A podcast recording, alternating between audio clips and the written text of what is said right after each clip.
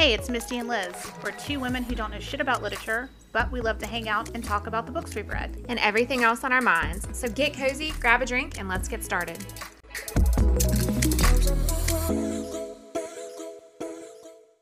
Hello. Hey. It's been a hot minute since we've been here, but I'm excited. Me too. I feel like it's been since what, January? I don't know. It's been since like 2016. Yeah. So you look good, like you've grown. I put on makeup today. Oh, I can tell. It looks great. Yeah, I had to do it to feel a little bit more human. Oh, I know how it is. Mm-hmm. I know. I do the same. It's like having sex, you know? No. Really? How is that? It's like you don't do it for a while, and then you do it, and you're like, oh, my God, I should do this every day. Like, why don't I do this every day? And then you go back on a rut. I'm not doing it. And then you do it again. You're like, oh, my God. Oh, you're right. And then sometimes I like to do my makeup differently. Just like sometimes I like to have different types of sex. Right. Oh, so, okay. You know. Yeah. Like sometimes I need a quick and dirty. Well, sometimes you'll add like a little extra something. Sometimes you just need a like slow and steady. Mm-hmm. Sometimes. Right. Or you'll go buy something new. Yes. Yeah. Sometimes you get a new foundation. Sometimes you get a new bullet. Right. Foundation, whatever you bullet. Need. Same. And then you just, yeah. Yes. You're so. Right. Have you read any books over the break? Let's see. I read our next book that we're doing for next time. Okay. I read. Yeah, remember? Okay. So last episode we talked about Yellow Wallpaper. Yes, during Night Bitch, because it was kind of about like a psychosis kind of mother unraveling of a mother. Yes.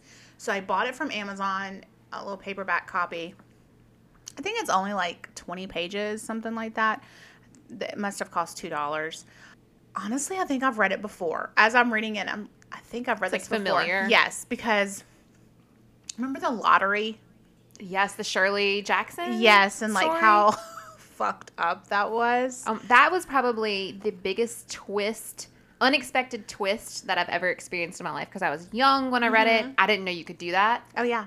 It was insane. It was insane, and I've read it. It reminds me of the Hunger Games. Like Hunger Games reminds me. Oh, absolutely. And I've read the lottery many times since then, and every single time because you read it the first time, you know it's going to happen. But as you're reading it again, knowing what's going to happen, it's just even more screwed up. Yeah. So Yellow Wallpaper was a slow decline of this woman's mental health. Well, that sounds depressing. It was very depressing. And this was also at a time when, like, for some reason, sleep was like, what you need. Oh, you just need to go lay down. You just need to lay down. You need. Oh, that was like sleep. The general medicine. Yes. Oh, well, you need sleep. You know, obviously you want to kill everyone in your family, but you just need to sleep it off. Right, because whenever you're like depressed and upset, the best thing you can do is go get in the bed and stay there forever. Mm-hmm. Huh? Right. Okay. Yeah. So this was like, I don't have it in front of me, but it was like early 1900s, late 1800s maybe. Mm-hmm. So obviously you didn't talk about how you felt after you had children or in a marriage or anything like that. So, and it, you know, it's kind of like the book we're going to talk about today. Not really, in not postpartum way, but in the way of like mental health was not, even though this started in the late 70s, mental health was not top of everyone's mind. And it's just been very recently. Like, even when I was in high school, you didn't talk about mental health like you did now. It's been, like, within the past 10 years, mental health has finally kind of come around. It should. And gotten the recognition that it should. Yes. So it sounds like... I always think that this sounds really mean whenever I say it, but it sounds like after that you need, like, a palate cleanser book. Yeah. So I read this book called 9 Women, 1 Dress, and I would... describe that as probably like a palate cleanser book, which to me it makes it sound like it's not a good book, but it's just a fun, whimsical book, and I really enjoyed it. It kind of at first had a Sisterhood of the Traveling Pants vibe. The first thing I think of. Yeah, but it was just like a really fun, good, lighthearted, but still heartwarming book, and I really liked it. I honestly probably read 2 to 3 like palate cleanser books to every like deep book that I read. So really? I mean, after The Great Alone, I needed a few palate cleansers. Yeah. I can't go that deep into myself from these books and then go into another one. I need to like come up out of it. Oh, yeah. I think I've told you this before. Kristin Hannah, like, if we made this whole podcast, like, a fan podcast about her and all of her books, I would be, like, for it because I love her. But this is the second book that we've covered on this podcast. The first one was The Four Winds. And then this one. And I have not read this book. I think I read it in 2017. So even going back and like, rereading things and, like, getting ready for this episode, I, like, cried because I started remembering things that had happened and how I felt when I read them. And she absolutely writes to make people cry, I think. Oh, yeah. But she's so good at it, but she doesn't do it in a way that's, like, obvious. Mm-hmm. She's so good at her books are thick as hell, but she's just so good. So I totally get that needing something afterwards because, like her books, you feel heavy. You do. Her books are heavy and your emotions are heavy and it is a heavy feeling. You need, like, something fun and whimsical and just something to make you laugh. Another good, like, make you laugh book is I was told there'd be cake or something by this woman named, I want to say Sloane Crosby. This is kind of off the cuff. I should have looked it up. It's kind of like a little funny memoir type essays, kind of like Jenny Lawson, David Sedaris type, just kind of like that. But that was a really funny book too. Speaking of David Sedaris, did we not go see him? Oh my gosh, we did go see him, and it was my face hurt.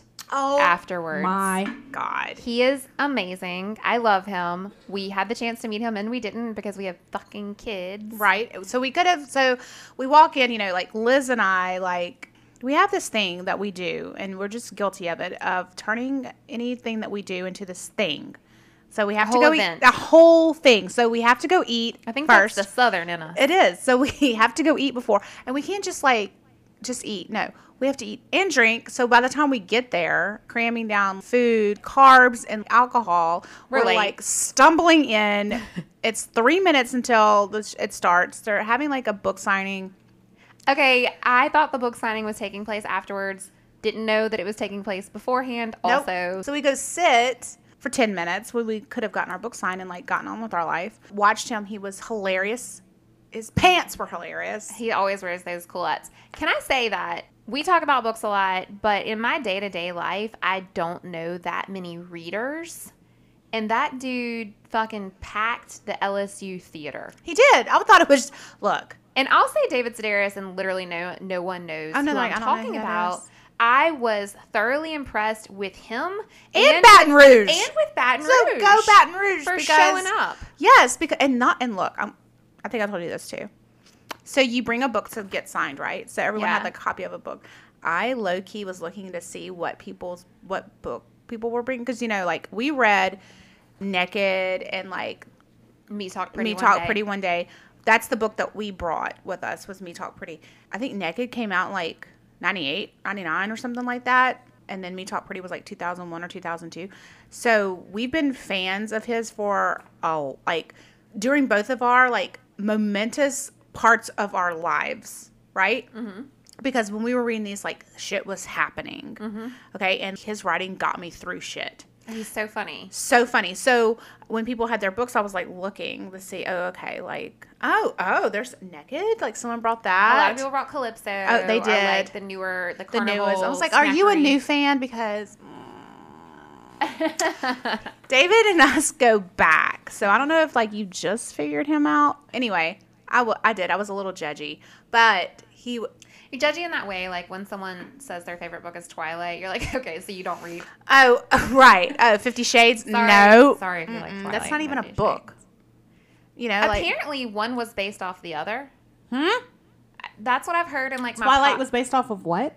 Apparently, Twilight was based off of 50 Shades or 50 Shades was based off of Twilight. Like one of them, I think, was fan fiction of the other. Or... Now, I got this information from my podcast group on Twitter, our little... Okay. So, I haven't verified that, but, like, it kind of makes sense. Honestly, I've never read either of those. I've never read either of them, and I've never seen either of them. So, I'm being judgy on something that I've never read or seen. I did go see the first one because it was, like, a girls' night. Twilight? No, the first 50 Shades of Grey. Because it was a girls' night, and my friend was like, I already bought your ticket, come on. Okay, so I can relate because our girls' night, we went to go see Magic Mike when that came out, so I get it. I mean, duh. So I'm being judgy. You know what? I'm being a bitch about it, but honestly, if something makes people read, I'm happy about it. But I am like, well, I'm not going to read that. I mean, if someone says, like, what's your favorite book of 50 Shades? Harry Potter. Even that, I'm kind of like, really? Like, grow up. You're 36 years old. Right. Like, okay, so you don't read. I love Harry Potter. I know you do. I have a friend. Asking for a friend. So I do have friends. Have a friend who had her second child after reading 50 Shades of Grey. Apparently, that was a thing. Were people getting pregnant, having 50 Shades babies? Fuck, man. Really? This book changed the world. I mean, I haven't read it. I don't know. It seems... I don't know that I've ever read a book that's like straight erotica, which I think that's what we read that fairy book. That's not straight erotica. Okay, but the second one is. It is. And you know what? A little spice in a book does a marriage good. Let me just say that. No, look, I'm not knocking it. But I don't think I've ever read just a straight erotica. I've never gotten pregnant after reading one. And I am not now. No. But I did, for free on Kindle, was Ice Planet Barbarians. Whatever. Remember that yes. TikTok, that book talk book? Yeah. I downloaded it, and then I bought my son a Kindle last week, and it fucking showed up on his Kindle. Because your accounts were like... Because it's my account. So okay. I hope he doesn't... decide. I was like, ooh, this blue alien space theme. Oh, or like he turns on his PlayStation and there's porn in it. Yeah, I'm a good mom. Follow me for tips. I got some June 22 new releases. Do you want to hear about them? Yes, I do. So I got 5 books. Just picked a couple that kind of interested me. One of them is called The Woman in the Library by Sulari Gentil. It's a mystery, and it's not a very Agatha Christie like. Someone in the library is murdered. And obviously, whoever's in the library, they locked it down. Somebody in there did it. We got to figure out who did it. So it kind of sounds a lot like And Then There Were None. Like Agatha. Yeah. Then there's How Are You Really by Jenna Kutcher. It's a self-help book, and it's not my thing. I love self-help. It's just sounded good for the soul, and I don't know if it is. It could be terrible for the soul. But the synopsis says that it's by the host of the Gold Digger podcast. And it teaches you that you don't have to try to have it all. Instead, you should strive for like a work-life balance that actually lets you enjoy your life, kind of understand who you are, and build a support system that gives you success, joy, and time to enjoy it. Which, look, I've been working probably 12 to 14 hours a day lately. Mm-hmm. So that kind of really struck a chord with me because I feel like the weekends in my life are like hurdles. Mm-hmm. And I'm like sprinting during the week just to hurdle over the weekend and like do it all over again. And I'm just so fucking exhausted. How many times have we said if we could just get past this date, we'll be better? And every time you get to that date, there's a new date. I look at my calendar sometimes and it's just like, it's too much. And it's just constant. The next one is The Hotel Nantucket by Elin Hildebrand. It said it was just like a summer read. Apparently Elin Hildebrand's like a big summer read writer. Never heard of them. The synopsis says Lisbeth Keaton is the new manager of a former Gilded Age like fancy hotel, but it's now run down and she's kind of hoping to restore it to its former glory and impress its new like billionaire owner or something. Ooh. So I don't know. It does sound like a good beach read, whatever. All right. This one I put on here because of you. It's called Rogues, True Stories of Grifters, Killers, Rebels, and Crooks. By Patrick Radin Keefe. It's nonfiction, and it's 12 stories of skullduggery and intrigue. And I don't know what the fuck skullduggery is, but you had me at it. Okay, that sounds interesting. Mm-hmm. And that's funny that you mentioned a true book of like true stories because do you ever have a craving to read a certain kind of book? Always, okay. Yes. So right now, my craving is to read a book of like really cool like horror short stories. Oh.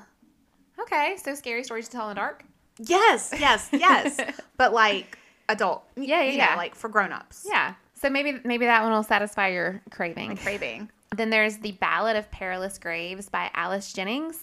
This one says it was set in a fantastical version of New Orleans. Mm. And it's two young mages battle. What? So like magicians. You know how sometimes people call magicians mages? Never heard of that. You don't read that type of book a lot, but I do. Oh, okay. So I like how you said it like everyone in the world's supposed to be like, oh, magicians. Yeah, they do. They know. The cover was so freaking cute. And then the blurb said, go ahead and judge this book by its cover. The read is just as good. And I was like, fucking perfect. Oh. So, and it also said that it was perfect for readers of Neil Gaiman. And a lot of people love Neil Gaiman. And then the last one I have on here is Happy Go Lucky by our new bestie, David Sedaris. I want to read it. Which I think technically that one comes out like May 31st, but that's close enough to June to count it as it. Did you pre-order it? No, did you? Yes. Oh. So you already knew about that one. Yes. You'll probably get it Tuesday. Yeah. I think that's how Amazon works, get it the day that it comes out. So I think it's going to be shipped tomorrow or today maybe, and then I'll probably maybe get it Tuesday. Oh. But I did pre-order it because I was... you on top of shit. Well, I was just out of 1 in 3,000 that I... Oh, well, good job. You did one. I did. So you make a to-do list, and you write pre-order David Sedaris. Mark it out. And then you cross it off immediately. Oh, I do that. That's my favorite way to make a to-do list is to put shit on there I've already done. Uh-huh. So then I feel very motivated. And then you go through and mark it. I'm like, oh, my God. Look at all this shit I've done today. Wake up. Done. Done. Brush teeth. Yep. Not done. Makeup and sex. Makeup sex. Makeup sex. All right. Do you want to get into... Maybe that's what it means. Maybe so. You put on makeup and then you have lots of sex? Or it's like the analogy. Maybe so. But I don't love having sex with makeup on because... Ew. Sometimes it gets on your sheets and then you like... Your eyebrow comes off, but just one of them. I also don't like having makeup sex. Because knowing me, I'm still a little resentful, so it's still probably it's still like not great. We don't really fight that much. I think the biggest fight we've gotten in is I want one of those above ground like trailer trash pools. Oh, that's not trailer trash. Get it? Jamie is like a they're gonna kill the grass again. Yeah, it's gonna kill the grass. It's another thing to have to mow around. He gets angry if I say the word pool now. In fact, you know what I did? We had really good sex one day. I got lingerie and everything. And then, like, he was like, oh, my God, that was so great. And I was like, so can we get a pool now? And he was like, did you really just fucking ruin this with that? So he was not good. Don't do that. I thought it would work, but it did not work. It backfired. Y'all should get a pool. I told him, fuck him. I'm doing it next year. All right. Do you want to tell us? I mean, we kind of already did a little author bio whenever we did The Four Winds, but I guess you can tell us a little bit more or tell us again about K. Hannah. Okay, so Kristin Hannah, who is really going to fangirl. I think she's beautiful. I love her name. She's a goddess. I named my dog after her. She was from California. She has like a list of books that are just so good. However, I have never heard of Winter Garden. She has a couple that I've never really heard of. I'm going to read it, though. You gave me Nightingale probably... 5 or 6 years ago and told me I had to read it. And I was like, yeah, whatever. Is it still sitting up there? Yes. Now I really want to read it. After we read The Four Winds, then I was like, okay. I like her. I like her. Right. And then Great Alone, I actually just kind of picked up on my own over our little break. And after I read it, I was like, we have to do a podcast on this. Yes. So now I'm like super into Kristin Hannah books. I'm loving it. So The Great Alone, we were planning a trip to New York City. Read it on the plane. It was one of those times where, like, I literally read it as we're walking places. Good God. You know, like, brought it with me everywhere I went. See, that's one of those times that you should try out an audiobook. Right. Or maybe read it while you're at home and not on vacation when you're supposed to be paying attention. Right. So Statue of Liberty. Yeah, all the time. But this book. The Met, but okay, I'm reading this. So I've seen that old tarnished lady a million times. Right. Oh, another Van Gogh. It's not even a real fire. Buildings, yes. Okay, right. So I woke up during a snowstorm in April for some reason in New York. So we were kind of snowed in that day. It was like the perfect day to sit. I sat by the window. It was like The Great Alone came to you. Yeah, I was like, Misty, I'm going to give you a day to read this book. And I sat in a chair by the window all day and read. In a van down by the river. Right. Chris Farley and Kristin Hannah. Right. They're cousins. And read this book, and I didn't finish it that day, but it was just so good. She is incredible, and I could just sing her praises all day long. I do know that. Okay, so the book takes place in Alaska. Apparently, she lived a lot of her time, her family's in her young life. Yes, in Alaska, so she knows what the hell is going on. I listened to that in the afterword of the book because I listened to this on audiobook, and she did her own afterword, and she said that her family kind of started the Great Alaskan Adventure Time Lodge or whatever. So I guess the little thing that Tom Walker started is based on her own family. And whenever I read it, she was like from Washington, lived in California. She was a lawyer turned author, and now she's the fucking homesteader in Alaska. Like, this woman has lived some life. Like, no wonder she has so many stories to tell. You are literally upstaging everybody. I know. Calm it down, Kristen. I know. Like, we love you, but come on. Like, come over here and eat some crawfish with us. Right. Just chill out. Also, there's a lot of book mentions, and there's a lot of mentions of the poet Robert Service in this book. And apparently the title, The Great Alone, comes from a Robert Service poem called The Shooting of Dan McGrew, which I read it earlier. Apparently Robert Service is also known as the Bard of the Yukon. Okay. He's obviously Alaskan, writes a lot about Alaska. The line was, "Were you ever out in the great alone when the moon was awful clear and the icy mountains hemmed you in with a silence you could most hear?" Like, she got the great alone from the Robert Service poem. I thought that was pretty cool. Because I wondered, cool. I was like, I'm very big on titles. So if the title shows up in the movie or the book, I get really excited. My husband even knows, like, I get so excited whenever he hears the title of a movie. If we happen to be watching a movie together, he'll, like, reach over and, like, slap me on the leg and, like, pretend like he's really excited because he knows how excited I get. Oh, I always think it's a cop-out. Oh, I love it. And then in The Great Alone... I can't think of anything else. Okay. No, in The Great Alone, they don't really say it too much. So I was like, well, why does it... I mean, I can figure it out, but they don't say it. Yeah, you got to figure it out. Yeah. All right, you want me to tell you some summary? Yeah, tell me some summary. Okay, before I start, there are some triggers in here. Yes. A lot of domestic abuse and alcoholism. Not so much drug use, just alcohol, right?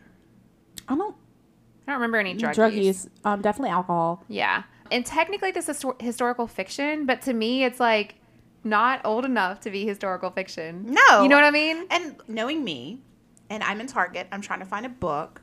I flip this over. I read the summary on the back. Why do you think that I was like, yes, this is for me? Because there's PTSD. Oh, that's, yes.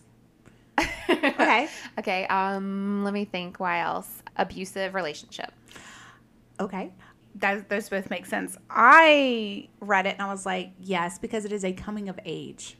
It is. It's, you know, it almost has a like young adult feel. In the beginning. And throughout the whole thing it does, but like more of an adult, like an adult looking back on her own coming of age. Not necessarily like an actual like young adult book, but like it definitely has a young adult feel. And I love a good coming of age story. Oh, that's my favorite. I love a coming of age. And a coming of age mixed with any type of trauma and PTSD, drug use, alcoholism, give it to me. That's exactly what I like to read. That is you. That is me. Okay, so Lenora Albright, they call her Lenny, is a kind of a bookish preteen, kind of a loner. She's redheaded. She's redheaded, so her dad calls her Red. She's not super popular, but she's not like a big super nerd either. Her dad, Ernst, is a Vietnam former prisoner of war, which we're told that's what has given him PTSD. And since he's come home from war, her mom, Cora, claims he's just a completely different person. And he kind of flies off the handle. Anyway, so Ernst inherits some land in Alaska from a former war buddy, and he takes a cue from Jimmy Buffett, changes in latitude, might change his attitude. He should have just tried going to Margaritaville first. I know that's just expensive, but like that might have helped. He needed a lot more than, but I have to give it to him because he does realize there's an issue. He does think that maybe this would help. So it's 1970s. There's not much help for anyone that has like a mental, unless it's a physical issue that we can look at and see, like you're on your fucking own, like deal with it. Like man up is basically what it is. I can imagine being a prisoner of war kind of sucks. And I can see where it would fuck you up a bit. On top of that, having to suppress it. He can't really hold down a job anymore. He's very quick to drinking, quick temper. He decides they don't really have any money anyway. They might as well move to Alaska and kind of see how it is. Lenny's mom, Cora, she pretty much just goes along with everything he says. She claims to be super in love with him and whatever. I'm kind of mad at Cora. So anyway, she just kind of goes along with it. They load up the old V-Dub bus and head out to Alaska. Yeah, they play Lindsey Buckingham Holiday Road and they just head on up to Alaska. There is a Great Alone Spotify playlist. Is there? Yeah. Is that on there? On where? The Spotify? I'm not sure. I didn't look at it. I just like looked on Spotify. They probably turned it on. Lenny and her family turned on the Spotify playlist as they were going. Oh, they probably. You think she created it? Probably so. Okay. This fictional character. That's going to a fictional town, by the way. I tried to. I was like, is this a real? This how dude. I did the same thing. Yeah, I thought it was a real place. But I was like, look, that's not. So they're part of a small community called Connect, which is supposedly near Homer, Alaska, which is why I thought that Connect was a real place, because Homer is a real place. Mm-hmm. But that's in southern Alaska, so we're just going to go with southern Alaska. The cabin is in shambles. It's very isolated, but there is like a very close-knit sense of community. So once they get there, there's Large Marge, who's probably my absolute favorite character. Yeah, I love her. She's a former attorney turned general store owner. So she's like very large and in charge. I fucking love her. Mm-hmm. She is the best. She had a sister who was killed by an abusive partner. So she like really empathizes with Lenny's situation as we move forward. Then there's Geneva and Tom Walker. They are generational Alaskans. Large Marge says this. In Alaska, everyone is either running to something or running away from something. Which, I mean, think about the Albrights. But Geneva and Tom Walker are different in that they are generational Alaskans. They grew up homesteading. This is just their way of life. They're not misfits. They've just been there for a few generations. They're one of the few families that has money. But they're also very generous with their time, money, equipment. They're almost like the mother hen of the whole community. Even Tom Walker, he's not a hen, but you know what I mean. Right. They kind of just like, what's mine is yours. Mm-hmm. You know, if you need something, let me know. Even if it's like medical care, whatever it is, they're very willing to share whatever they have. And they also have a son, Matthew Walker. He is Lenny's age and her first real friend, like literally ever. Even from whenever she lived in Seattle with her parents, like, this is her first friend. Then there's Mad Earl, and he is the father of the man who used to own the land, who earned the land. A New York Times article written by Janet Maslin described Mad Earl as the biggest paranoid white supremacist survivalist nut around, who earned will soon best when it comes to crazy. Okay. That is very true. I had a whole little blurb written, but that's better than mine. So he's sort of the patriarch of his own little group. There's a few little families, I think his kids, that live on his land, and they're like a little compound, live together. So that's basically the community there. Honestly, the Albrights really lucked up by even finding this group of people, because they are coming into this blind. And so they need all the help they can get. And these are the type of people that they needed. Yeah. Like their first week there, Geneva, Jenny, the generator, she shows up with Large Marge. They bring their chainsaw. They start getting, oh my God, I don't know the name of it. But you basically build like a house up on stilts. Mm-hmm. And in the winter, you can keep your meat in there because it's like a freezer and the bears can't get to it. So they start working on that. They build like goat pens, chicken houses? Coops. Yeah, whatever. Yeah. They pretty much just, like, take them under their wings and, like, prepare them. If they didn't have these people, they wouldn't have made it week into winter. No, absolutely not. Because they were, I mean, also this is, like, in the 70s. So there was no, like, Google, like, how to move to Alaska. So they had no idea what to expect. I guess they thought they were just going to, like, live in a cabin in the woods in Alaska. But I think that's as far as they thought. So they get there, and actually I think it's one of them ends up telling them, in Alaska, you can make one mistake. One. The second will kill you. And they find that to be true because, I mean, Alaska can be brutal. It's beautiful, but brutal. Then I was listening to a Dateline podcast when I was working. It was The Mystery at Bootlegger's Cove with Keith Morrison and his luxurious voice. It was an Alaskan murder. And it said, they have a saying in Alaska, the men are men and the women are too. And I was like, yes, because I immediately thought of Jenny hoisting that chainsaw around. Mm-hmm. Have you ever tried to I can barely pick up the fucking blower outside. No, that's it hurts my arm. Yeah. So I immediately thought of her like hurling that chainsaw around, and I was like, yep, some badass bitches. Badass bitches live in Alaska. Mm-hmm. And you have to be badass. So Lenny actually was able to start school. There's like a little one room 1800 style building with like 5 or 6 kids, and they're all different ages from like kindergarten to like 12th grade, and they're all in the one room together doing stuff. What I thought was so funny is like Alaska is very much on its own terms, and it applies to everything. So the first day that Lenny starts school, the teacher's like, we'll have school Monday through Friday these months unless there's a snowstorm and I can't get to school, and then school will be canceled. And, you know, like everything is based on the weather or what Alaska wants to do. Because Alaska is literally its own character in this book. It is a huge character in this book. The Albrights discover also that every waking moment during summer has to be spent preparing for winter. So you have to pretty much work from sunup to sundown, which is a really long time in Alaska in the summer. It's not like our sunup and sundown. So you're like 23 hours working. Right, because the sun's up. So. Yeah. Sun's out, guns out. Things pretty much go really well whenever they get there. And there's a lot of work that needs to be done. There's physical work that needs to be done. And then you're so tired, you go to sleep. So, like, they're doing great. The problem begins whenever winter starts and the days are colder, the nights are longer, the days are dark. Shorter. PTSD starts bubbling to the surface. Yes. Arndt begins drinking again, and he's picking fights with everyone from Tom Walker to Cora, frequently beating her up. So Lenny realizes that this has always happened, but she's just never noticed it because she was either too young, or she was at school on a regular basis, or whatever, and her mom would be like, oh, I fell and hit my eye on a doorknob, like, you know, classic story. I think she said she even thought her mom was just super clumsy. Aww. Because she just always had bruises.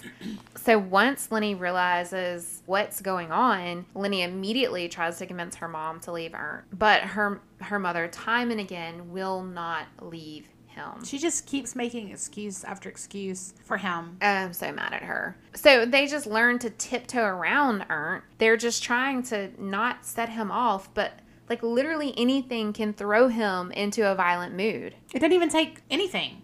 You can blink wrong, and he's like acting crazy. But I can't say he never hits Lenny. So that, I think that's the mom's thing is, you know, he's hitting me, but my daughter's safe. We're taken care of, whatever. And I guess, you know, this is the 70s. At one point they say a woman with a job can't even apply for a credit card without a man. You know, there's a man's world, baby. And Large Marge reiterates this a few times. As far as women's rights go in that type of situation, there's really nothing a woman can do about it. You know, like the police will not interfere. You're basically... You're on your own. Still the man's property. Like, if he wants to hit you, whatever, it's fine. There's not much she can do. She could either, like, run away or she can stay. And I guess she thought staying was the better option, but I'm still mad at her about it. Throughout all this, Matthew is Lenny's, like, one saving grace. They become the best of friends, and they first start bonding over The Lord of the Rings. I love book mentions in books. I actually went through this book page by page and wrote down every single book that they mentioned. Holy hell. It makes me so excited just to... Really? Yeah, it does. And I mean... Because this is historical fiction, she threw in things like watching MASH on TV, or like drinking a tab, or playing with an Etch-a-Sketch, and it kind of just like... It makes it like real. Yeah, it sets the tone. The mom's favorite movie is Splendor in the Grass, which is a movie that came out in the 1960s, but she just loves it. I did not watch it. I looked for it, but you had to pay for it, and you know I don't pay for shit. No. But I think it's a woman in an abusive relationship. So... I've heard of it so many times, but I've never looked into it. Yeah, I only did because they mentioned it quite a few times in this book. So I was like, let me look into it. I've always been like, is it a snake? Are they talking about snakes? Oh, God. So one night, things kind of come to a head, and Arndt gets really drunk, abusive. He ends up leaving in a rage, going to, like, the one bar that they have, and... I think wolves come and kill some goats and chickens, all their livestock, which is, you need those. Right. It's not just like, oh, they killed a couple chickens. It's like, you killed our livelihood. Yes. It's like a big deal. You can't just go to the store and get more in Alaska. Right. This is how you live. So Large Marge and Tom Walker decide that they need to intervene. They kind of come up with a perfect setup. They get Arndt a job on the pipeline, which means he will be gone during the winter, during like the PTSD months when it's going to be bad for him. He'll be gone working, making money, which the family needs money. And Large Marge is going to come stay with the women at their cabin to kind of teach them how to do shit. Perfect setup until Ernst loses his job. Fired. Yep. Of course he does. So he walks in and like Cora's cooking. Tom Walker and Large Marge are playing cards at the table. He didn't like that. This is this is my family. Then Matthew's mother, Geneva, drowns while they're out like hunting and fishing one day. And Matthew ends up leaving. He thinks it's his fault, which of course, you know, no, it's not his fault, but I can see probably most people would end up with that conclusion. Like, I was with her. I could have saved her. I didn't do enough. I didn't do enough. Yeah. So he can't stay there anymore. So I think he ends up moving to like his aunt and uncle's house in like Anchorage or a bigger city in Alaska. And his sister already lives there. Her name's Alieska, which is actually was so different and pretty. It means Alaska in like native tongue. So, Alieska. It's details like that that make her... She never says that. No. Never says that in the book. You would never that you look into it, but you're like, perfect. Because this was an audiobook, I heard her saying it, and I was like, oh, how do I spell that? So, I Googled it, and it says, like, this is Alaska in a native tongue. And I was like, oh, Kristin Hannah. And you don't even say it, but then like, when you find out things so like subtle. That. Like, I know. Yeah. Subtle greatness. But him and Lenny actually still write letters the whole time he's gone. So, they keep in very close contact. Mr. Walker, he owns most of the town, and he realizes that tourism is going to be a big thing in Alaska. So he's trying to cash in on it. He starts fixing things up. He wants to own a great Alaska Adventure Time frontier place. So he starts fixing up his land to be that. Adventure Time. He starts fixing up his land to be that. Ernst is, like, not having it. He does not want outsiders there, which I think is so weird because he's lived there for all of like a year. Like all of you're an outsider. You are the outsider, bro. I know. Like, what are you doing? These are the people that are from here that know what is going to help the town, and then here you come. Like, we don't have outsiders, dude. You lived here for like 30 minutes. Exactly. I don't understand where he's coming from, but he's even like vandalizing Mr. Walker's buildings, and meanwhile, Mr. Walker is like. The sweetest person doesn't seem... He's like... It's very cut and dry, like, villain hero in this story. What really sets Ernst off is when Mad-Eye Moody... Nope. That's Harry Potter. What? That's a Harry Potter thing? Mad-Eye Moody? Yeah. What's his name? Mad Earl. They're very close. They have Mad in them. So Mad Earl passes away, and then Ernst thinks that he can turn the entire town against Mr. Walker. Right. So the entire town's like, well, fuck off, Ernst. Because why would you want to... This is somebody that everyone in the town loves. I mean, I cannot stop. Oh, my God. Mad Earl didn't necessarily love Mr. Walker. It was basically Mad Earl and Ernst. Whatever. And then Mad Earl was patriarch of his family, so he could kind of control his family. Once Mad Earl's gone... The family's like, Tom took care of my daughter whenever she was sick. You know, I can't. Yeah. Tom did this for us. Like, I'm not going to turn my back on this man. No, and people knew better. I mean, shit really hits the fan for him now because he starts building a huge fence around his land, basically locking Cora and Lenny into the land and locking everyone else out. They're like prisoners at this point. It was moments like this. I remember being very frustrated because it was like, if it wasn't for these damn people, your family would be dead. Because you're the one. They couldn't depend on you. You screwed it up. It's these people that have picked up your pieces. Time and time again. And now you're going to turn on these people. I remember just being like, they need to take him by the hand and walk him to the edge of town and just fucking kick him out. Yes. Push him off the cliff. And everyone would be great. He offers nothing. Good for nothing. Nothing to the table. Nothing. He breaks everything. He's horrible. Lenny actually... convinces her mother to leave. They make an escape plan, but when they try to leave, the weather is so bad and unforgiving that they get into a car crash. Right. Lenny's able to get out. Guess who has to come fucking save Cora? Oh, Mr. Walker. Yeah. Not Ernst. But he does it. He does it gladly. Yeah. And I feel like there's a little attraction going on between the two of them.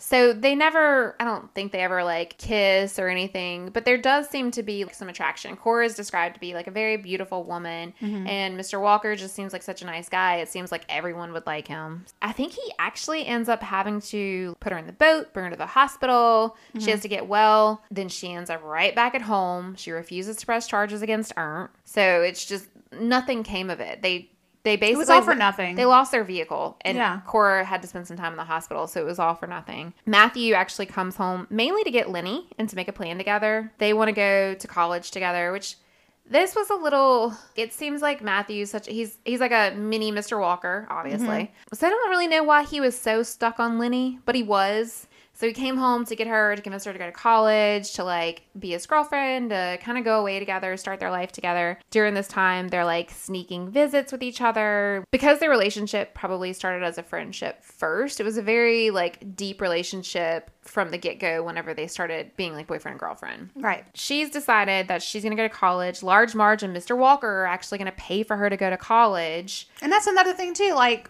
really after all of this, they're still like, yeah, let us help. Yes, they want to help. But do you even think Arndt would ever do that? No, Arndt's not even doing that for... Arndt refused to go to the senior barbecue. Lenny graduated and he wouldn't even let her go. Arndt would burn the school down before he would, like, help out. Ugh, he's terrible. So finally, Lenny and Matthew run away together. And of course, there's this terrible accident. Mm. Lenny slips and falls. Then Matthew slips and falls. Matthew hits his head. He loses a lot of blood. He goes into coma. Help doesn't come for several hours, and they aren't even sure Matthew will make it through the night. He does, but his body and his mind are like in shambles. He can't walk, he can't talk. It's just a series of like violent groans and thrashing, and they describe his face as being like Frankenstein, like it's kind of patchwork together after this. It's like the worst thing that you can imagine. And I give it to Kristin Hannah, because have you noticed with especially like contrast to like The Four Winds with this is like anytime there's always a husband and the woman has to make it. I love that there's a lot of power in that, but you get on the road, you try to go, and there's always like a hiccup. And it's always the worst thing you can imagine. Right. It's not just like flat tire. Exactly. It's flat tire. It's not the car just like up. I slipped and scraped my elbow. It's like I slipped and fell into a coma. The worst thing. The worst. So, Lenny has to go home again. Ugh. It's like, turn around, go back. But then she discovers she is pregnant. Of course she's pregnant. From that one time they had sex.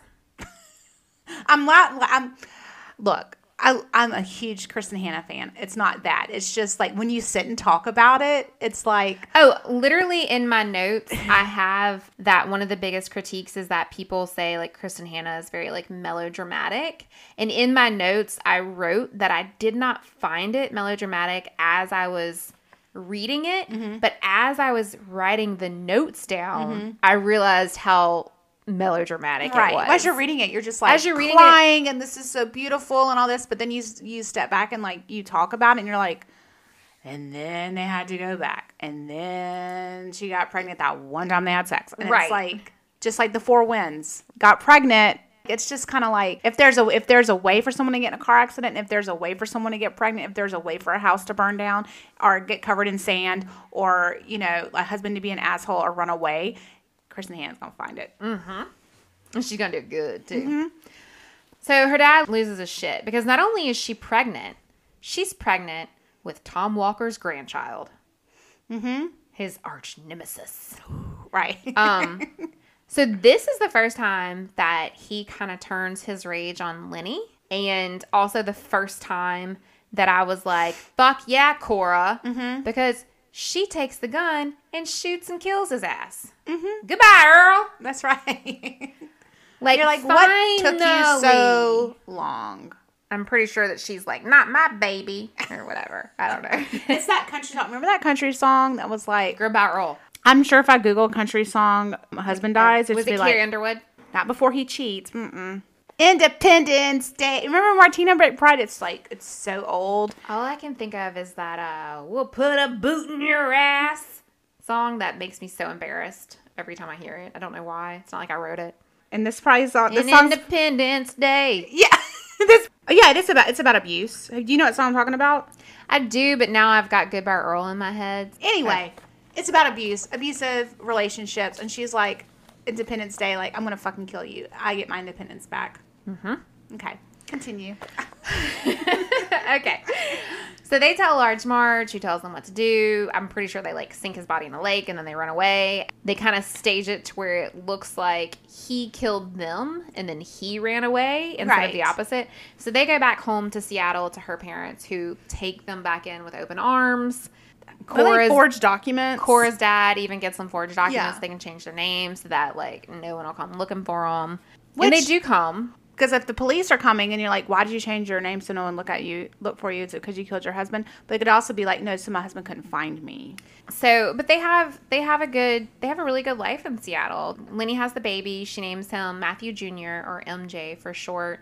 I really like how she tries to instill Alaskan ways in Matthew. Because, I mean, in the grand scheme of things, she didn't live in Alaska that long. No. She only lived there for like 4 or 5 years or so. And...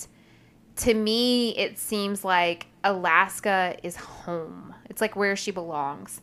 There's actually a quote that says, home. The word had layers of meaning, a place, an emotion, memories. And I just feel like Lenny belongs in Alaska. That's she belonged home. In Alaska with Matthew without her dad. Yes. And Alaska seems like such a hard place to live, but she was made for it. Like Alaska is her soul through and through.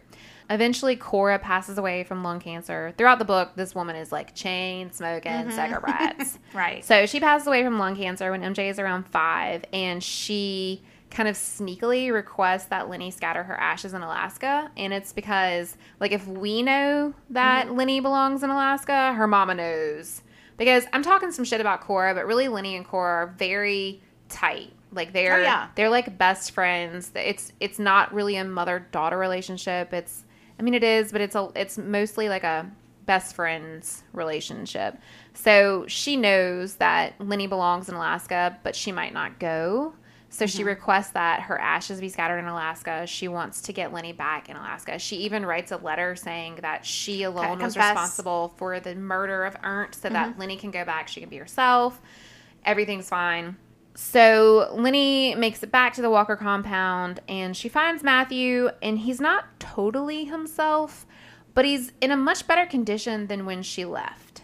So he can walk, he can talk, he kind of has, like, trouble processing information, but he understands things. Right, he wasn't as she left him, which, honestly, it kind of made me sad because it was like... He was such a good guy. He was such a good family, and... He wasn't bedridden in all of this stuff, I guess, that she presumed he was. It was like, your kid's a little older now. Like, they missed out on that. Yeah. You know? But from what it sounds like, he was maybe a little scary. Whenever he was, like, you know, whenever MJ was younger, he's worked very hard to get to where he is. So, whatever. They're moving forward. Matthew is still head over heels in love with Lenny. In fact, Lenny comes and says, I brought someone with me. I want you to meet him. And Matthew's like, no, fuck this, in his head, you know. He's like, I'm not fucking meeting him. Like, you've moved on. Like, he's very upset. So he starts, like, freaking out or whatever. And then he realizes it's a little boy, and he's like, okay, whatever. And then he realizes it's his son. And I think Matthew, like, all he ever wanted was his own family. Like, even from a young age, it went from, like, fuck this to, like, oh, my God, this is my family. Like, the most excited he'd ever been in his life. I thought that was so sweet. So he's just elated whenever he meets his son, and MJ, like, takes to him very quickly, takes to Alieska, the grandfather. It ends up a happy ending. I don't like an unhappy ending. I was thrilled with the ending of this story. It was not like the Four Winds. It was like the best case scenario. It really was. Like, shit happened, but they kind of conquered everything. And at so Lenny goes back. And she actually, like, incriminates herself a little bit, right? And so, like, Matthew's parents, like, help her out because she kind of gives some information that Well, she falls for the oldest trick in the book where she gives the cop the exoneration letter, and he's like, well, you know, it's a big body. I'm sure it took two. Everything will be okay if you just confess. Yeah. And so she did. Right. And then she got thrown in jail. Right. I mean, it was a small part of the book. Yeah, it was. It didn't last very long. No. Large Marge is a former attorney. Right. Of course she was. So she comes in and she's like... She specializes in incriminating women. I mean, there's a lot more. Yeah. I did leave... Even though that sounded like a 7-hour summary, I did leave out some things. I mean, the book is 3,000 pages long, so... So the biggest theme overall would be survival. Surviving Ernst. Yeah. Surviving Alaska. Surviving tragedy. I mean, the whole book is like a survival thing. You said earlier, Alaska is its own character. And it very much is. But it also kind of represents Ernst. Because Cora's claiming there's this beautiful side to Ernst. She loves him.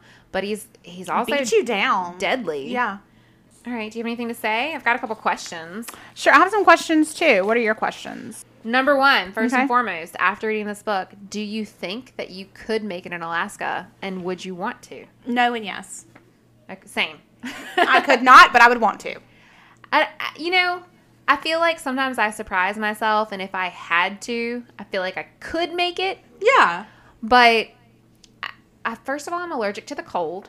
Mm-hmm. I don't like being, I hate being cold. Like, I'm not the kind of person that's like, oh, we'll go tailgate when it's, like, football and it's November and it's, the high is, like, even 60. Yeah. 42. No. No, absolutely not. No, I'm uncomfortable and I want to go back to the car. Yeah, yes, I just want to go home. But it's also, like, you ever watch Naked and Afraid? Jamie watches that while I'm going to sleep, so yes. Okay. So, we watch that a lot. My kids play Dressed and Afraid. Okay. So they have that necklace? Well, with the microphone. Yeah. No, they go outside in their, obviously they're dressed and they play in the woods and they call it Dressed and Afraid. Okay. But I watched that and there's no way I could do that, but I would like to try. I will not try. Yeah. But I would like to see what I'm capable of. Yeah, I always feel like you're always more capable of things than you think. Mm-hmm. Like whenever anyone's faced with tragedy, everyone's like, well, I don't know how you make it. I could never live another day. And you're like, well, you got to. What are you gonna do? What's the alternative? Right. You're gotta play the hand you're dealt. I mean, I probably could. I feel like I would be very unhappy though because I probably say every episode that I live for sunshine. I love sunshine. I will turn into an Ernst in a second in the winter in Alaska. I'm pretty sure. Do you think this book could have taken place any other location other than Alaska? No. Alaska is the main part of the book. I mean, I could not see this being in like Tennessee. I mean, it's off the grid. Mm-hmm. I can't think of anywhere like in the contiguous U.S. where you could get that off the grid. Also, we didn't really mention it, but wildlife is, that's part of Alaska. Mm-hmm. Is like everything is so dangerous there and simultaneously so beautiful. It's just, I'm sure there's a place, I don't know, in Russia. Didn't Alaska used to be part of Russia? I mean, they're very close. I think we bought Alaska from Russia. Really? We did. The Americans. Mm-hmm. There's also a place I saw that like freezes over that you could literally walk from Alaska to Russia because there's only it's a land bridge. That's how they say that the Native Americans got there. Okay, and it's like 20 miles long. Yeah, it's not. It's not far at all. Like you think that we're like, oh my God. No. Remember whenever Sarah Palin said, I can see Russia from my backyard? That's right. And everyone made fun of her? Yeah. I think she was serious. That's 20 miles. If you have nothing between you and there, if you have some binoculars. Mm-hmm. Yeah. Also, I just thought of this. Alyeska's name is named for Alaska. Like Alaska is very, very deep in their family. I'm pretty sure Sarah Palin's kids are named after cities in Alaska too. I think you're right. Like people that are from a certain place, like people from Louisiana are very like rooted into Louisiana. But same goes for Alaska. Like if you're an Alaskan and you are proud of it and you want people to know. So what one of her daughters named Bristol? And I just thought that was cool. Like politics aside, I think it's cool when people take pride in where they're from. Oh yeah. I like that. I like it when people get excited about where they're from. Like when people come here and they're not from here, I'm like, let's have a crawfish bowl. Let me show you some Louisiana things. Let me let you experience New Orleans. I love showing people Louisiana. I don't like being here. I love being here. Well, good. I want to move for you literally like all the time. So one of Ernst's thing was like they would say something like, "Well, we gotta prepare for when the shit hits the fan, like when the government comes to get us and whenever people are acting crazy." How do you think Ernst would handle today? Like, I mean, we just had a school shooting last week. There's wars going on with all this COVID stuff. It seems like survivalists are very like, COVID. Oh, yeah. COVID was placed by the government, and there's a lot of doomsday, a lot of. Survival. Oh, I gotta have 18 months of food and all of that. Right. The government's coming. I think that there's a whole political party where I think he would fit right in. Yeah. Ugh. I don't even know. Like, shit really has hit the fan now. Yeah. So if he thought shit was hitting the fan then my God, thank goodness you weren't around for today's times. Exactly. 50 years later.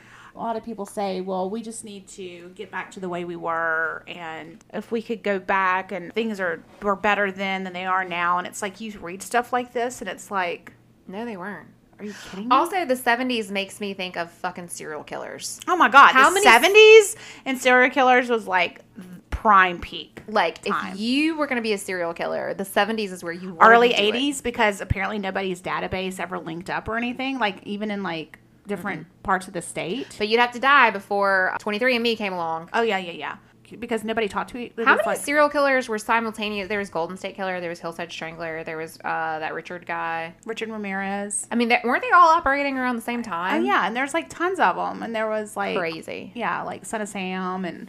Women had no rights. Women's had... Great fashion, but you know what? We're getting it back today, so we'll stick with that. Incredible music. But, yeah, like, women couldn't vote. If you were a person of color, you mattered zero. If you were homosexual, you had to hide it. Yes, but so it was like when you read books that's like set back then, it's like, why would you want to go back to that? No, I understand wanting to get back to basics and maybe like a simpler time, but that never existed. Right. It was simple for certain people. It wasn't simple for... It was simple for white males. Thank you. Landon, are you listening? If I say like simpler time, I basically mean pre-internet. Yeah, I mean like my simpler time. Right, not 90s. Yeah, not simple for other people. I can't say, oh, it was simple. It was easy for me, so therefore it was easy for everybody else. Do you have any more questions? So PTSD, do you think that if Arndt was now, you think that he would be like in a different place? I feel like what we talked about earlier, mental health has come along so far. It needs to go further, but yes. But it's taken great strides. Oh, my God. Yes, it has. I feel like today there would be the resources and help available for him if he would make some effort. You know, I feel like mental health is like alcoholism to where you cannot help people that don't want to be helped. But if he wanted help, and I feel like in a moment of clarity he did. Mm-hmm. It's just he got... taken over. It was too much for him. So if he wanted help, I feel like it would have been available. So maybe there would have been hope for him. I do think that if Cora and Lenny, if they had done what they did now, they would have been at Ship Creek and wouldn't have been in jail. Oh, for sure. For sure. They got off pretty easy considering what happened. Of course, this is a book, but... Got a couple bad reviews, and then I'm going to tell you, we can go into stars.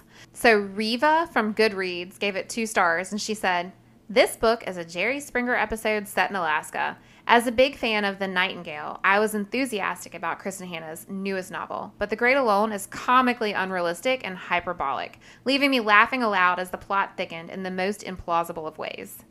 Well, you know what? As we're reading it back to each other, I do understand what she's coming from, but reading it... It didn't read that way. No, it didn't read that way. The summary did. Oh, the summary was like, okay, now really enough's enough. But reading it, I really enjoyed it. Oh, I did too. And then L.A. Cantrelli from Goodreads gave it 2 stars, and she simply said, "Chick lit, 5th grade Lexile, took one for the team." Oh, my God. No. I was like, what? And this isn't necessarily a bad review, but I read a New York Times article about The Great Alone. It was called "A Troubled Dad Takes His Family into the Wild" by Janet Maslin. I mentioned it earlier in the episode. She never quite said anything bad about it, but her tone had a lot of eye rolls in it. Okay. So she had a very eye-rolling tongue, so I'm thinking that she didn't really like the book either. But it didn't say one way or another. It was just kind of like, yep. And it had that, like, straight-face emoji, basically. I think I reuse that emoji more than any other emoji because that's literally how I feel. I like the new one now where he's kind of, like, like hiding your face, but he can, like, see one eye out of. I like that one, and I like the one where he's, like, melting. Yes. That's Louisiana Heat. Mm-hmm. Okay, how many stars did you give this book? Let me just say this. Before walking in and recording it, I would have given it 5 stars. Reading it back and discussing it, I kind of knock it down to 4. Oh, really? Yeah. I kind of the same. I have 5 stars on my page. Mm-hmm. I think I would keep it at 5 stars, though, just because I really liked it. And I have, like, 1,800 points as to why I like it. I do love it. I do. I'm going to keep it 5 stars, but discussing it, it was kind of like, it could have kept going forever and ever and ever. Oh, and then they try to leave, and then it isn't. And then it was like... Ugh. It was a lot. It was a lot of, like, mini peaks in the book before the big peak. It really hit home for me. I've always felt this connection with Alaska, even though I've never been there. You think it's because Daddy worked there? Yeah. So our dad worked in Alaska my whole life. He was always in Alaska for 10 months out of the year. Mm-hmm. He would be at home in Alaska for 5 months, home for a month, in Alaska for 5 months, home. He was in Alaska most of the time. So to me, Alaska almost feels like a second home to me. It's like reading about home. I feel like I know Alaska, even though I've literally never been there. Mm-hmm. And Daddy didn't even live in Alaska. No, he lived on the water around Alaska. Yeah. But, like, he always talked about the Aleutian Islands and the Bering Sea and we're going to Dutch this week. We're going to Dutch. And, you know, he was in Ketchikan. And so Alaska's pretty much been, like, part of our day-to-day life forever. I actually found a card that Daddy sent me whenever I was little bitty. And it was a little native Alaskan girl, and she was like mountains in the background. Mm-hmm. And he wrote me a little note, and he was like, I just thought that you'd like to see what the children look like in Alaska. I need to find it. I had it, and I really hope I didn't put it in the frickin' Great Alone library book and then return it, because that would be heartbreaking. I'm going to look for it, or I'm going to lose my shit and cry. Then the mom dies of lung cancer, which is how our dad died. Yeah. When the mom passed away, my routine is I make a smoothie, I put on my swimsuit, I go outside, I drink my smoothie outside in the heat. That's me. Because we all have our routines. We're like, to us, they are like perfect. But it's just what we do. So my routine is I lay out, I listen to an audiobook. It's hot as fuck outside right now, whenever I was listening to it. I'm like bawling, crying in my backyard by myself. The cat and the dog are both looking at me like I'm psycho. I can hear the neighbor open her door next to me and she comes outside and smokes, and I can't see her because there's a fence there, but like I can hear her TV. You know, like I know she's there. So that was super fun for me. I think it ended up stopping it in the middle of her dying, and then came inside and folded clothes and listened, and she's still dying, and I'm like folding clothes, bawling, crying. It was just... It was horrible. I honestly felt like Kristin Hannah took bits and pieces of my life and wrote this book. That's why it's 5 stars for me, even though Daddy never hit us. No. Both of our parents had problems with drugs and alcohol, but it never came to physical abuse like that. I just feel like this book was like written for me. You know, like this book is my book. So I loved it. I said earlier, I loved all the book mentions. The book, to me, kind of reminded me of Gilmore Girls, which, you know, was, like, one of my faves because Lorelai and Rory. Oh, the mom and the daughter. Yes. Okay. Cora and Lenny are, like, Lorelai and Rory. And it was just very, like, that's how close they were. You know, like I said, it was not quite a mother-daughter relationship, and that's kind of how Gilmore Girls is. Meets The Shining. Okay. Yes. Gilmore Girls meets The Shining. Okay. Meets Romeo and Juliet. Okay, yes. Okay, with a splash of Educated or The Glass Castle. Yes. In it. Yes. Because, you know, it's yes, off the grid and just, yeah. Mm-hmm. It's got all that. I did not like Cora. So, not only did she stay with this abusive man when she could have left 1,000,000 times, but she raised her daughter around this. Mm-hmm. Like, she's teaching her daughter, this is how relationships go. I could not. I'm more about, like, a strong female character. But, you know, I mean, she did womaned up at the end. She definitely did. She stood up for her daughter. Yeah. So that's what matters. So there's that. Also, did you notice that the names in The Four Winds, there was Elsinore in The Four Winds, and there's Lenora in The Great Alone. Yeah, she likes those. Even though they called her Elsa in The Four Winds, they called her Lenny in The Great Alone. I thought that was kind of funny that it's very similar. Julia Whalen narrated both of those books. And then both of those books had, like, pretty strong female voices, mother-daughter relationships, no good dads. I've also heard... The stories were very different, but it had a lot of similarities. They did. And I've also heard both of them called The Great Depression and The Great Suppression. So there's lots of similarities, but the stories are so different that... Oh, they're completely different, but they are the same, but they're different. Exactly. Right.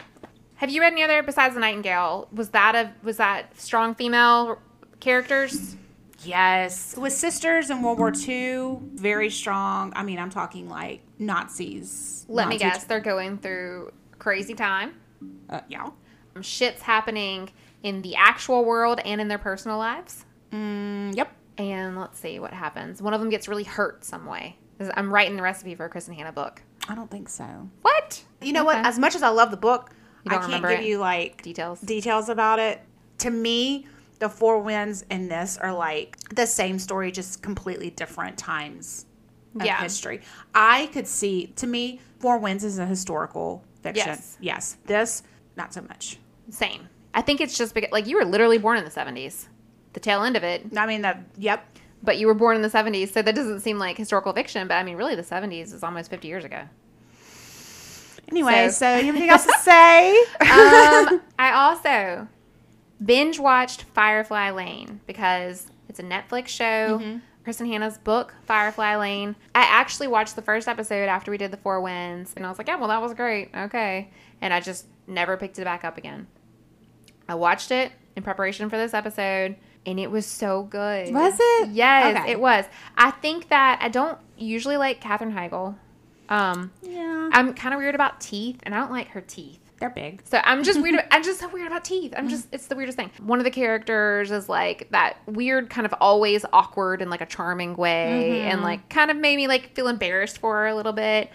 But after I watched it all, I actually really liked it, and I can't wait for the second season to come out because there was a lot of unfinished business. It was about two best friends growing up together. They grew up on Firefly Lane. Mm-hmm. That's why it's called that. But now they're like in the world, and they're into like journalism, and one of them has a talk show, and it's just like these two women are there for each other through thick and thin. Like it's just such a sweet relationship, and I absolutely loved it. If you like Sweet Magnolias on Netflix, have you ever watched that? Mm-mm. That's another one about friends, but it's a lot like that. But I actually really enjoyed it, and I didn't think that I would. I liked it. It's worth it. Probably not like a super like watch with the husband. It's more of like a watch alone flick. Okay. But it's good. I really liked it, and I want to watch the second season, except for we are canceling Netflix because they go up every single month, and I'm sick of that shit. Okay. This is completely off the cuff, but speaking of like watching with like, you remember Mermaids? Yes, with Cher? Yes. I watched it the other night. I was trying to find something to watch, and Elliot and I were laying in bed, and I was like, let's watch this. Oh, my God. It's so bad. What? I mean, kind of, yeah. But what a cute movie. Like, as I was watching it, I was like, I remember every single bits of this movie. I only remember the little girl who looks like the girl from Matilda. It's Christina Ricci. Okay, and she's in the bathtub trying to hold her breath, and she's, like, timing it. Yeah, because she was, like, a swimmer. That's the only thing. And she's walking around with, like, the pumpkin on her head. I just loved being older now. Like, I watched it when I was maybe a little bit older than... I was probably Jax's age, probably 13, 14 when I watched it. And it was good, but being a mom now and watching it and, like, seeing Cher... Not just as a completely neurotic mom, but, like, being a mom now. Yeah. Then I was like, oh, it's so good. Oh, I'm going to have to watch that. Yeah, it was just, I don't know. It was just. You found it on TV? I think it was on Amazon. Do you have anything else to say about this book or anything? No, I just really love Kristin Hannah. Me too. That's what I've decided. I'm glad that I finally read one of her books or two. Oh, good. Kind of like housekeeping. We're both super busy. There's a lot going on. So I think we're going to cut it down to like one book a month for the foreseeable future, just because we just don't have time right now. So our July book will be Alias Grace by Margaret Atwood. Misty picked that one. Thank you very much. So we'll see you next month with Alias Grace. Okay. Bye. Bye.